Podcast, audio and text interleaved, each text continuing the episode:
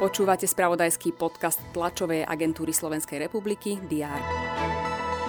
Na podporu rómskych hliadok v obciach pôjde 50 miliónov eur z eurofondov. Hospodárenie štátu sa za prvý pol rok medziročne zhoršilo o 81% Všeobecná zdravotná poisťovňa tvrdí, že smeruje v rokovaniach o novej zmluve s detskou fakultnou nemocnicou Košice k dohode. Aj tieto udalosti priniesol včerajší deň. Všetky dôležité aktuality budú redakcie TSR pokrývať aj v útorok 4. júla. Prinášame vám prehľad očakávaných udalostí. Parlament sa pokusí o odvolávanie predsedu parlamentu Borisa Kolára pre kauzu napadnutia jeho bývalej partnerky. Parlamentný zdravotnícky výbor bude riešiť hospodárenie Všeobecnej zdravotnej poisťovne. Na špecializovanom trestnom súde v Pezinku má pokračovať proces s guvernérom Národnej banky Slovenska a exministrom financí Petrom Kažimírom.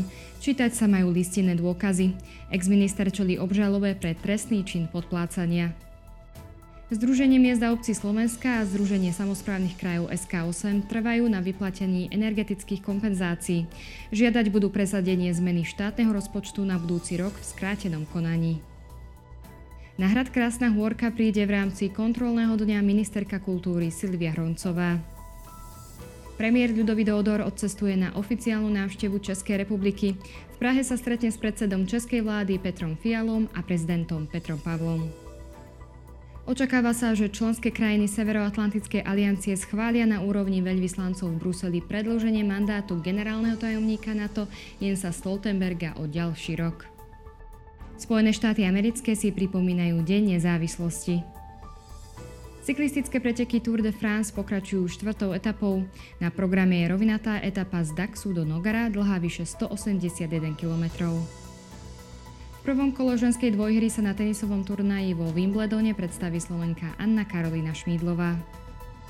Dnes bude prevažne oblačno, miestami sa môžu vyskytnúť prehánky alebo búrky.